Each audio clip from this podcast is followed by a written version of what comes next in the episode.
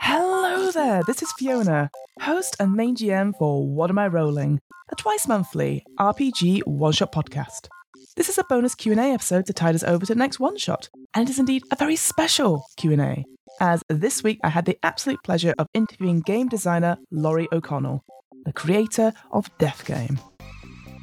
Laurie's TTRPG work covers a wide, wide range of subjects, from the weird to the unsettling. He's most known for his work Lichcraft, a game about trans necromancers seeking immortality to reach the end of an NHS waiting list, and Hieronymus, a game based on the artwork of Hieronymus Bosch. His latest work, Death Game, is a narrative driven tabletop role playing game when the characters compete in a high stakes battle for survival. Inspired by the Battle Royale genre, which includes media like Hunger Games, Squid Game, and Alice in Borderlands, players will pick up characters struggling against all the odds for victory. As the number of competitors narrows and the stakes grow higher, you'll play until one of you wins and the rest of you die. I really enjoyed talking to Laurie about his work and really value his thoughts on game design. Death Game feels incredibly apt just now when we think about how many of these battle royale and social deduction shows are being produced and shown around the world. As Laurie says, it just seems to be the perfect genre to be made into a tabletop RPG. Death Game was successfully funded earlier this month, but if you sign up to Laurie's newsletter, see the link in the show notes, you'll get notified when late pledges will open, so you don't miss out. I'll put a link to where you can find more about Death Game and Laurie's other work on the What Am I Rolling website and in this episode's show notes. So we'll just start off nice and easy. I just would like you to introduce yourself to our listeners. Uh, who are you and what do you do? Hi, I'm Laurie O'Connell. I'm a London based role playing game designer. And yeah, that's pretty much all there is to know about me.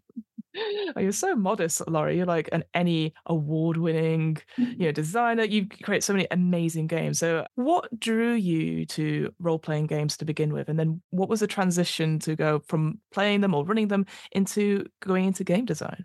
Initially, I started really playing role-playing games just pre-COVID, and basically, what it was was that my university there was like a role playing games society, and my best mate begged me to run some games because he couldn't find enough DMs. And then it just kind of spiraled from there. Mm-hmm. But, you know, over COVID, I think everyone got really into hobbies. And one of the things that I've always really struggled with is finding a creative expression, which is also social, mm-hmm. trying to fuse those two things. And I really enjoy kind of thinking about how people interact with each other. So mm-hmm. writing role playing games was really a kind of a natural segue, mm-hmm. a little bit less, I suppose, kind of abstract than writing novels, mm-hmm. but still kind of getting at like that creative urge that everyone had and that kind of desire for escapism and self-expression that was kind of inculcating when we were all in lockdown. So when you say it, your friends sort of begged you to be to yeah. GM. Was that the first time you GM'd, or were you? I mean, I guess what was the reason that they asked you? Because it was it. Are you a performer? Is that what sort of background is that? No, I think I GM'd once before because hmm. I'd been really interested in it and I'd listened to a few actual plays and I was thinking like, well, I can actually do this. Like, it doesn't seem that hard. And then I think I basically just very confidently said I could do it um, which wasn't actually the case. I didn't actually know what I was doing, but I didn't want to reveal that once I've said that. Once I'd said to my friend, "Oh yeah, no, like I DM, you know, I, I I can do that." After that, I was kind of committed to the bit, mm-hmm. um, and so I over time I learned, but kind of getting shoved from like running games at kind of like queer games nights or with friends where it's really kind of low commitment, uh, low difficulty into like a university society where some people have quite intense understandings of how certain games should be played mm-hmm. was definitely a really interesting experience for me. I definitely had to learn to hold my own yeah. quite quickly, but also I am the kind of person that learns by doing. Mm. So I was able to grasp the, like, you know, I was able to grasp what I should be doing kind of in the heat of the moment, really. I love that should be doing. I mean, there's no really, there's no right way of doing it. But yeah. I, I, love that that idea of like, you know, I've said it now, I have to do it. Mm-hmm. You know, like I think that's so important. Like, because often people don't GM or don't want to because they're worried about getting it wrong. So I like the fact is that you've already made this big claim, and then you're like oh no consequences uh, which is all, all good so did you start with uh, d&d then or, or was it other systems so yeah i started with d&d but I very quickly got interested in other systems and specifically indie systems, mm-hmm. mainly because I kind of fell in with a group that was very interested in kind of like tossing around different kind of systems and dice mechanics and things like that. I started on games of D&D and actually I did find as you said they seem a lot more overwhelming than they actually are. Mm-hmm. Once you actually get into it, you realize that there's a lot of things you can kind of take away mm-hmm. and you can kind of chill out on. And the most important thing that I've ever had whilst GMing is just communication skills. Mm-hmm. Just being able to kind of communicate what's going on really clearly, really concisely without, you know, taking people down the garden path too long. And if mm-hmm. you can do that, I find people are really forgiving. Yeah, that's the thing is that because ultimately you're there to help facilitate a game, and eh, you know you're equally a player at the table. I always mm. think that you're not like some person. It's not an us versus them mentality, really. And you're you're there to help facilitate this experience and make sure everyone's having a good time. And equally, you should have a good time. And so it's it's nice to sort of think about that uh, rather than like I must perform i must put on a show i don't think that's the case at all going on to like your actual writing then like you said it's, it was sort of a, a creative outlet for you, which then has obviously developed into your own sort of uh, business, which is absolutely really exciting. And your games, they're not D and D at all. I know, obviously, we can go on to Cage Goddesses in a second. Where do you get your inspiration for your games? Do you start off with like I don't know, looking for through media stuff like that, or is there like an issue that you really want to process through? If you see what I mean. I would largely say my games are supposed to reflect our world. Mm-hmm. So I try not to kind of fall too deep into escapism with any of my games. And I've written like fantasy mm-hmm. and I've written urban fantasy and I've written kind of like modern stuff and I've written Arthurian stuff. But they're always trying to kind of pull a, a, part of my experience as a game designer, which maybe seems a little bit egotistical, but I've always found it's easier to communicate something that you feel or that you're passionate about mm-hmm. through the means of a game. So, for example, my first game, Lichcraft, was basically a satire, like a political satire based on how long the NHS waiting lists are for trans healthcare. And I thought, you know, wouldn't it be funny to make like a little game where you are trying to achieve immortality in order to get to the end of one of these fucking waiting lists. And of course, like everyone at the time was so frustrated with just healthcare, the state of the country. And it was still, the UK was still at that point where you could still make a satire out of it. Mm-hmm. And it wasn't just completely descended into satire itself yet. So I kind of drew a lot of inspiration from that. But then even some of my more kind of fantasy or kind of magical games, for example, Hieronymus, mm. which is a game that's based on art, it's based on a medieval artist called Hieronymus Bosch, who was very iconic mm. in multiple senses of the words is really about kind of like the experience of the collapse of feudalism mm-hmm. and what it must have felt like for people living through that time. So even though it's kind of themed around these paintings and you're going on this hex crawl through hell, it's actually kind of about an emotion I think is very close to people's hearts today, which is you're kind of in a world that feels like it's falling apart and how do you navigate that? Having games that are at its heart about emotions and drives and that sort of sense. And like you said, pulling from the real world, I think that is so important because a lot of times people go, I play role playing games to escape. I play role playing games to not be a part of this life. And I think that's obviously absolutely valid. But it's interesting to play games to explore those feelings. I know there's always that thing like, you know, RPGs are therapy, etc. And that's true to an extent, but I think it's just being able to play and create unique stories, but using the time to really think about and reflect on, you know, mm. why do we feel like this? You know, what would we happen if we were in that uh, situation about, so like you said in Hieronymus, that idea of like you are fleeing from this terror. Not all of us will experience like that in real life, you know, hopefully. But that being able to experience that game, like really get to see other people and empathize really when we see awful things that are happening around the world. And so I do think our role playing games have a space for that, obviously, you know, with session zeros and stuff, make sure you're okay to explore those things. And I wish more people would see role playing games like that rather than just like the hack and slash of it. And yeah, going back to Lichcraft as well, I worked on a a trans healthcare uh, online course with our content team at our university.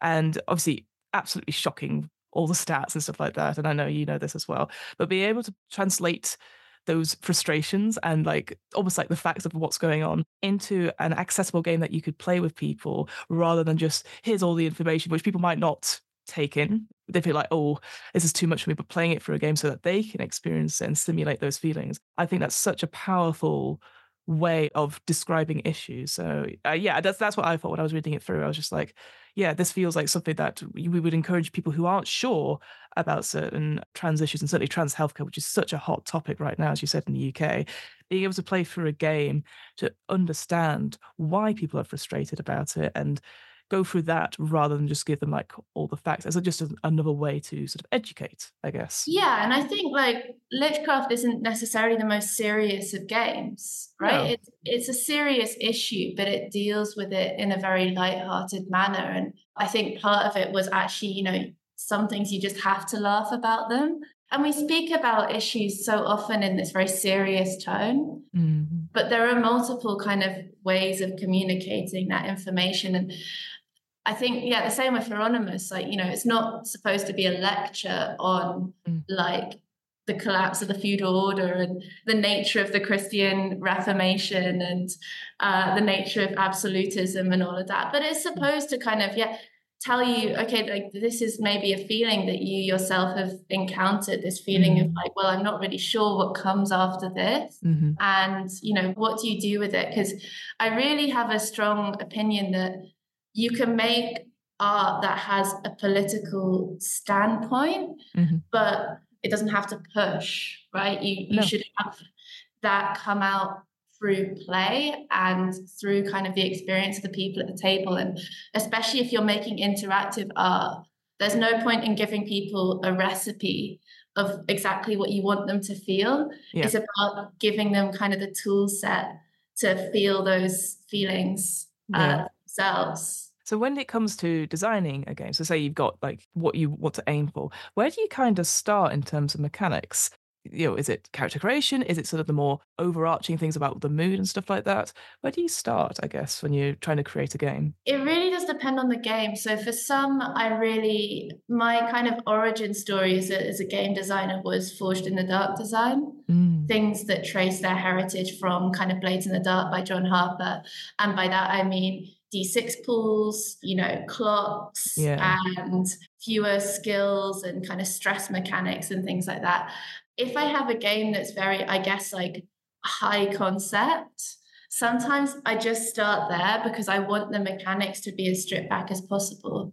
Then there are other games where actual mechanic design really functions uh, like as a part of the experience of the setting itself. Mm-hmm. So I would put my like tarot based RPGs in there. Mm-hmm. So I have two tarot based RPGs. They're both Arthurian. Mm-hmm. One's solo, one's a group game, one's an Arthurian spousal abandonment simulator. one's about kind of escorting a knight through like a haunted forest. And in both of these cases, like the experience of drawing tarot cards is meant to kind of evoke like a sense of mysticism. Mm-hmm. So that mechanic is supposed to kind of complement the process of playing the game itself. Mm-hmm. And then I've got a little bit more experimental in some of my more recent game design. And I've been implementing stuff from other RPGs that I like to design for, like Lancer, and other RPGs that I like to play. And I've been kind of picking things out that I think are relevant to the way that I want the game to be, the messages that I want the game to communicate.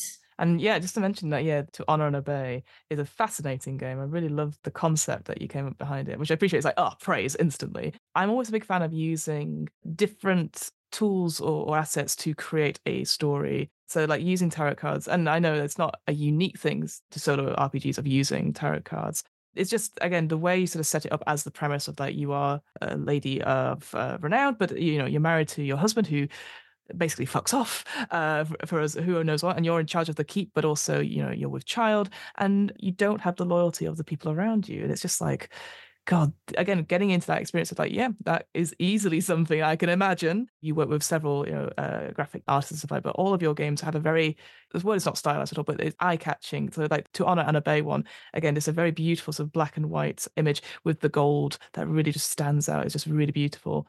It's nice, I guess, from my point of view, so obviously you've got a very cool concept for all of your games, but also you have like artwork to really evoke what you're getting across from there. So we know when you pick up the book, say, "Oh, I know what this is about," which I I think not all RPGs do. Instantly, I know what each of your games is about. I know exactly what I'm going to get out of it, even from the front cover and I'm reading from the blurb as well. I would love for you to tell us about your latest Kickstarter, so Death Games. What is it, and how does it stand out from other RPGs that are out there currently? Death Game is, and yeah, I appreciate you having me on to talk about this, by the way, because it's part of my campaign against bite sized marketing, where I really hate to say, oh, well, this RPG is inspired by X meets X in a single tweet, and then it's, you know, that's just it, and you can't really explore the fullness of of a topic. But Death Game is an RPG that's inspired by kind of battle royale death game media. Mm. So think like your Hunger Games, your Squid Games, your Battle Royale, your Alice in Borderland. I'm just naming some of the more kind of like popular in the Western world examples because it is an English language podcast. I think this media has really got a big resurgence in the last few years. Mm-hmm. And I don't really think that that's a coincidence. So it's a game that's kind of firstly dedicated to emulating the genre because I'm really surprised that this hasn't been done in an RPG before. Mm-hmm. It seems like the perfect kind of genre to emulate in an RPG. I mean, it's literally about a game. you know, you're literally players playing a game. And the genre itself is always making allusions to role playing games mm-hmm. as well. So it's strange that we haven't seen that kind of cross pollination. But it's also kind of, again, like an attempt to explore a little bit of what's made us in these days so interested in death games, what's made Squid Game so popular, for example, and can we get a little bit of that into our like role playing game experience? Instantly, when I sort of read the bio, I was like, oh yeah, I was like 100% in. Like I know there's been a resurgence in a related to genre. Obviously, you know we've got the traitors, mm. uh, the Devil's Plan, etc. The mole, the idea that you're playing a game to win, but in order to really win, you have to kill off people metaphorically or accuse them or vote them out etc and it's always fascinating to watch those games certainly with, with traitors. I know that's that's my touchstone really for this. It's not i know it's not exactly translated like one for one but it's just interesting to see how people play a game and pick up on certain things and that is the justification for their actions even though there's absolutely no no reason for them to do so. Mm. and yeah using that idea of challenges as certainly like yeah squid game that idea like to get to the end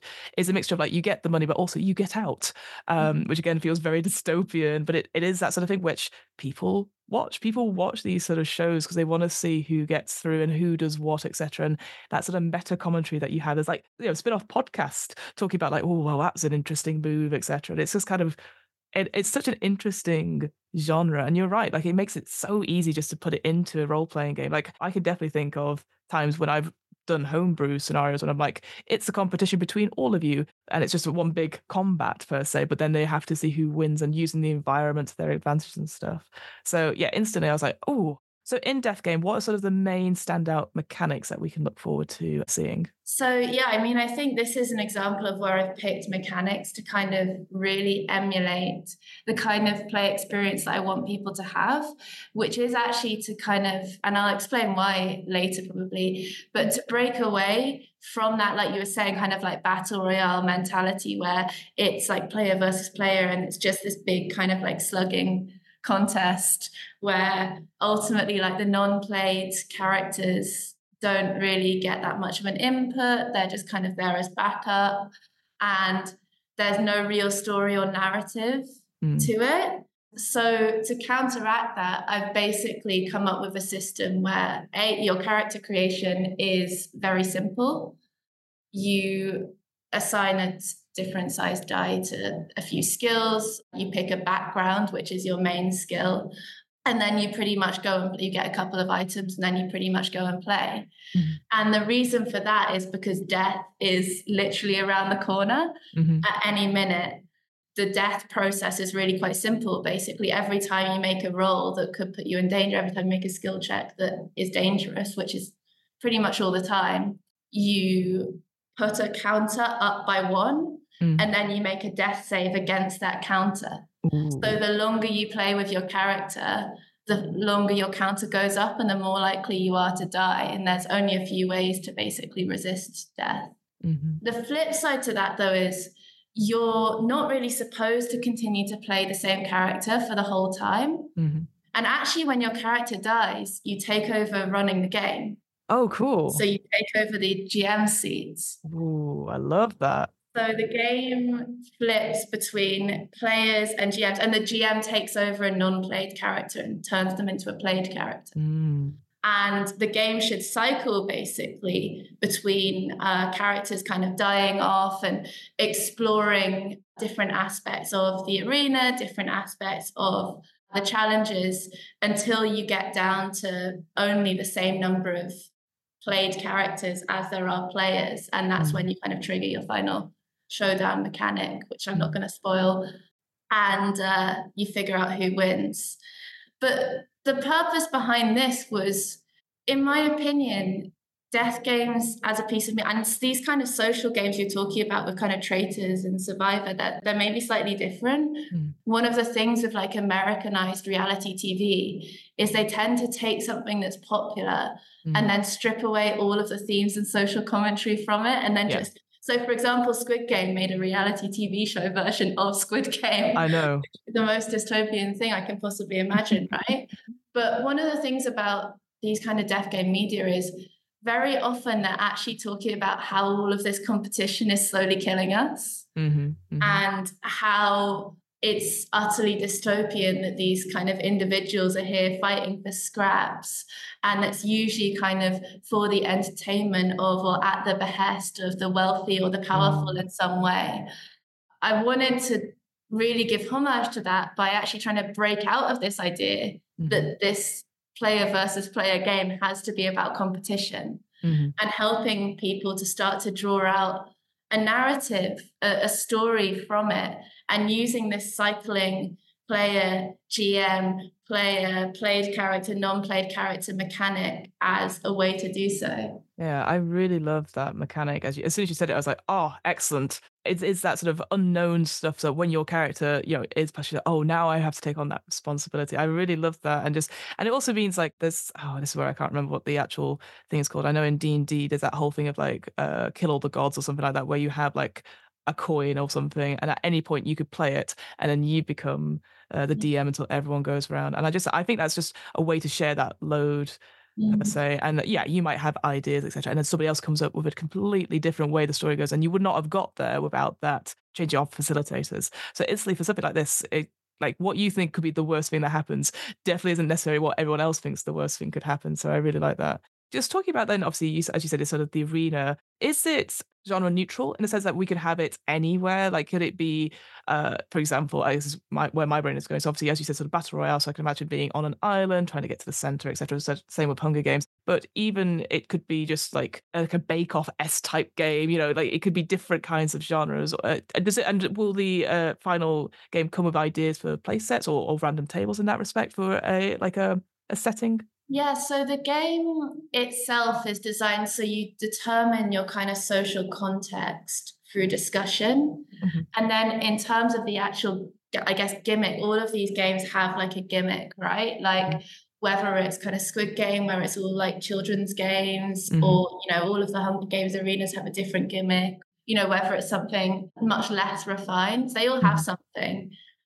And the idea is that you would determine that by secret ballot between the players. Nice. Uh, and the GM, which who is another player in, in Death Game, is for, for the reasons that I've previously explained, and also because that's how the genre works. You know, the game masters are always actually a part of the storyline. Mm-hmm. You would vote on on that uh, gimmick yourself, so that then when you go into the arena, you really have no one to blame but yourself yeah. uh, for what you're confronted by.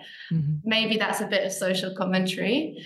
But the other side of it is that I have plans and will be bringing out a second kind of scene alongside the main one, which is called Arenas. Mm-hmm. And that has some preset scenarios that you can go through, which will have come with different archetypes for non-played characters, will come with different tables and will come with different like arena events as well to like mm-hmm. guide play a little bit more. Mm-hmm. So one of them is like a an entrance exam for a university. Oh wow. Basically you play as these overachieving school students just graduating university who are about who you know are about to kind of reap the results of all of that hard work mm-hmm. in uh, in school by being thrown into the most deadly university application rate of their life it's kind of based on the Sudoku grid, and I don't want to give too many no, more. No, no, no. Yeah, I, am pretty sure. I'm like, I'm so interested, but yes, you don't want to give it away. You want people to come in and support the Kickstarters and stuff. There's a lot of interesting things that you can do with that. And then Kayla, who's one of the guest writers, who's the stretch goal has already been met. She's writing one about like a private hospital mm-hmm. that offers people life-saving healthcare, but then forces them to fight to the death to leave mm. afterwards so that they can pay their bills. So uh, there's plenty more where that that's coming from basically and they will all deal with different themes. Instantly i'm i'm sort of like yes i absolutely see the genre that you're going for but i can imagine just sitting down and be like okay there's probably hunger games because the only thing that i could come to because i'm very boring i'm very vanilla when it comes to games like that. So being able to have and draw on some other people's like you said other scenarios and other ways it just makes it it just expands so much more. Because i mm-hmm. think i read recently trophy gold by jess roth and just being able to like expand and be like, here are places that I wouldn't necessarily consider uh, as a place to take my players for treasure uh, delving, if you see what I mean. And so, you know, you've got like old manor houses that could, you know, come traps, all that sort of thing. And it's not just constantly dungeon delving, which is what my brain mm. would go to. I wanted to just to briefly touch on the Uncaged Goddesses, because you've got an adventure. I actually was looking up with my copy. And I was like, yours is the first one in. As I was like, oh, excellent. So we've had um, Uncaged Goddesses on uh, my other podcast, uh, DM's Book Club, uh, the uh, Jess and David, and how they went through the process and why they sort of brought out uh, a higher tier D&D book around sort of uh, evil and neutral goddesses for me, I find that a lot of published adventures that come out are aimed at very low level party members, people but maybe new to D&D. And we rarely get high level content, certainly ones that deal with gods, it's unlikely that you're going to meet them, perhaps, unless it's a homebrew stuff. So, just from your point of view, if you could talk about uh, the adventure that you wrote and how was that for you writing a high level adventure? How was that process, I guess? The thing about high level adventures in D&D is that you have to bring in new stakes. This is the case in any adventure system. And to be honest, mm. I would say that this should be the case at any level as well. But obviously in, in D&D, kind of it's built in the lower periods, at least around kind of gold and not dying. And that's okay. That's what the system is built around. In a higher level adventure, those things are no longer the concern. So you have to bring in new stakes and you especially have to pull emotional levers a lot more than you necessarily need to in, in earlier uh, tiers. So the idea for writing and the, the adventure that I pitched Uncaged Goddesses, which was an absolute joy to work on, was based on an Adventurers League series that I had run, which was itself based on Rime of the Frostmaiden, which is a great adventure book. It's very beautiful, it's very scenic, it's got a lot of flavor to it. But unfortunately, it doesn't, you know, it sets up all of these amazing stakes in terms of, oh my God, you've got this evil goddess, but she's never given any like real motivation as to like no. why she's doing the things that she's doing. Yeah. And also, like the Auril stat block is extremely underpowered. Yeah. And so you end up with this situation where everything is set up in such an amazing flavorful way but when you actually bite into it there's no flavor. So it smells good but it doesn't taste good. Mm-hmm. so that was kind of the intention with my venture for uncaged goddess. So i made to try and give Auril a bit of a backstory mm. a bit of a motivation. So if people don't know this actually canonically in forgotten realms Auril has a child called Nalkara who I think shows up in Dungeon of the Mad Mage somewhere. I decided to bring her back in and kind of have her as this kind of like emotional high point of the adventure and also to write new ritual rules which are challenging mm-hmm. and are intended to provide really high stakes to even a very high level party just to bring in some actual risk and some actual sacrifice to the mix reading through the adventure just mm-hmm. it again goes to that emotion because again all, all the adventures in uncaged goddesses obviously i go i know they have the content ones but it does focus on like why the goddesses are who they say they are and why they act in such a way. Because exactly what you said, often mm. you have a very interesting, like incredibly flavorsome thing, and then you're like, why would they care? Why mm. why are they doing these things? I felt a little bit similar to um uh, Wild Beyond the Witchlight to an extent. Like there's some interesting. They had a little bit of interesting, but it wasn't really for me as fleshed out as it could be with the Coven, the sisters essentially, and obviously Tasha in the end. And it's just so I really appreciate the care that you actually took uh, with describing Auril and just making it clear because I think sometimes, as you said, like D&D has this sort of we're adventurous, we're good, we're gonna do the thing. X, hooray, we saved the town. Princess, prince, we're all fine, etc.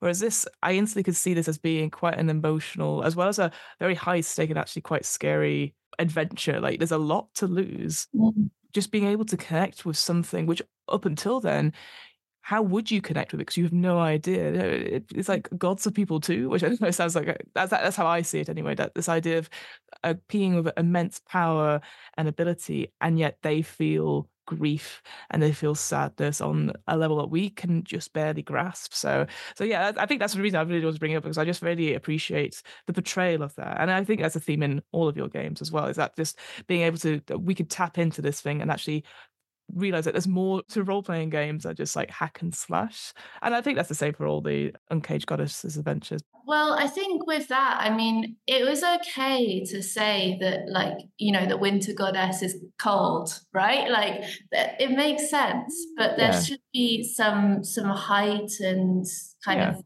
emotion, and there should be some mythology to that. So, I had some uh, poetry written, yes, yeah. for the adventure and it talks about you know this like unthawing throne wife right? Talks about someone that's cold and someone that's a, a force of nature and you know you can't get in the way of and kind of puts that in very epic terms. But it's okay to say that and also to say well yeah you know there is still like a, a backstory to that individual. There are still things that that goddess cares about. Mm-hmm might not be the case. For example, when I actually played through the adventure, you know, it wasn't the case that like now and Auril actually had this like amazing reunion where they loved each other. You know, their relationship was also very cold. And you can see this in the way that Auril treats like her servants that she has around her in the adventure. Like, you know,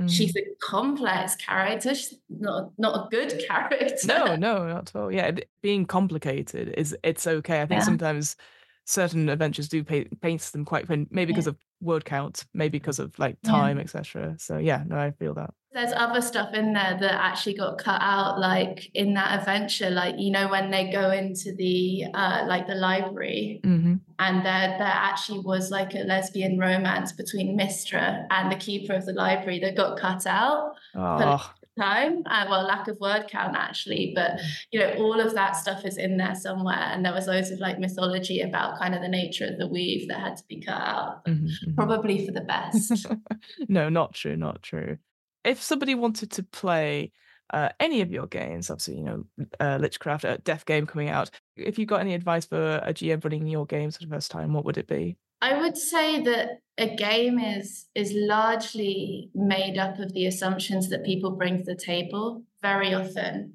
when I'm playing. And this can be a bit of a hindrance, but it can also be a good thing. So I want people to carry their experiences into my games. But I also think like it is worth being a bit kind of genre savvy mm. and reading around. Like, for example, for Death Game, I've written an essay about the genre and about kind of what some of the design intents were behind the game that I'm actually publishing later today. Mm-hmm. Um, which I'm hoping will give people a little bit of clarity so they don't come into the game thinking this is just going to be like a competitive slugging exercise between me and my friends. Mm-hmm. And they come in thinking a little bit more about what this genre actually means right now what does it mean to feel like you're playing against the odds? Mm-hmm. Uh, what does it mean to feel like the system is rigged? And actually bring some of that experience into the games, right? Same with Hieronymus, you know, you can play it however you want, but I think it's best to not come with oh, I know exactly what this art means, mm-hmm. and actually allow the interpretation to flow out at the table, like through the process of interacting with the artwork that's there in the game. Mm-hmm. Because you get a much more complete picture that way, and the best, uh, the best stories come in our interactions. They don't come like from our heads fully formed. And just to mention with Hieronymus as well, having the character sheets on as bookmarks, uh, again, I really love that uh, sort of element of it because it just feels so different. Beautiful bookmarks as well, yeah, very uh, like with the obviously the theme of Bosch in them as well. I that for me instantly was like, oh, this is different, and being able to have it and use it as well, uh, like having it for as a multi-use element. What can you tell us about any other projects that you're working on this year, if there is any? I appreciate you might be like, I'm just thinking about Death Game just now. I don't have that time to think about anything else. But if there's any other projects that are coming up, what can we look forward to? I guess. Well, I've been working on Death Game since 2021, so there is certain things have a bit of a longer creative process for me, and it takes a while for me to kind of bring them fully formed into the world. And I have cover art done for a few games that I don't think are going to see the light for at least another few years. One thing that I am working on is a game about the free press and journalism.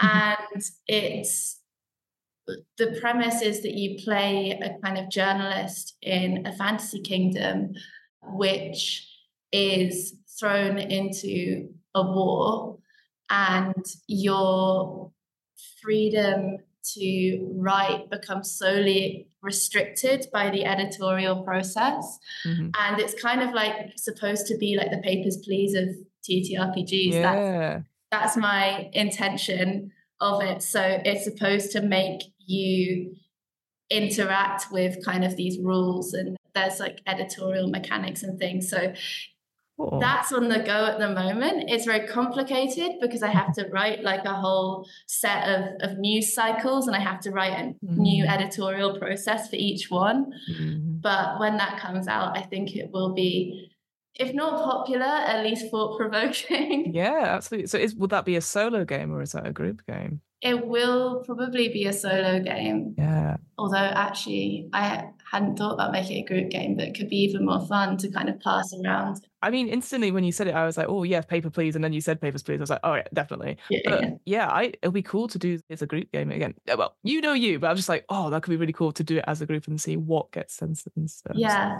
I think that would be fun. But yeah, it's right now it's in the process of me actually writing out a bit of a storyline to guide yeah. like the process that, that this journalist goes on where you should end up by the end kind of like completely domesticated by uh, public opinion mm. and that could be kind of an interesting play experience or not again i think as much as it's like they should be fun. RPG should be fun, but they, yeah, I, I do see them as a sort of a way to teach and, and educate as well. So I think as long as you gain something from it, and it's okay to sit with those feelings, I guess, enjoyable experience or not, I think so. I, I definitely would be keen to play something along those rounds. That sounds really mm-hmm. awesome. Laurie, thank you so much for taking the time to talk to me today about your games. If people want to find out more about you or where they can find updates to Death Game and, and your other work, where can they find you? So Unfortunately, I'm still on Twitter at Laurie underscore triple E E E E. And I have a mailing list which can maybe be linked to. But also, if you just look for like Kickstarter Death Game, you'll find it. And I'm, happy with where it's at so far. But I think maybe like I haven't had the opportunity really on the Kickstarter page to explore what the game is really for and, and what it kind of would mean to me mm-hmm. to have it really be funded and meet all of its stretch goals and really kind of expand into its fullness. So if you are thinking about kind of backing something this February, I would really appreciate at least kind of the consideration. Absolutely. Uh, will it be open for BackerKit, like late pre-orders and stuff like that? It will be, yeah. I will be opening a late pre-order campaign later down the line. But then they can just sign up to my mailing list and they'll hear about all of that. Oh, Laurie, thank you so much. It's been an absolute pleasure to talk to you today. Thank you very much. It's great as always, and hopefully I'll see you soon. I'm hoping to do more of these special Q&A bonus episodes in future, including Q&As on the one-shots we've run here at What Am I Rolling. If you have a question or think of an RPG designer you'd like to see interviewed on this podcast, let us know. Our email address is whatamirollingpodcast at gmail.com. And that's it. Great. See you next time.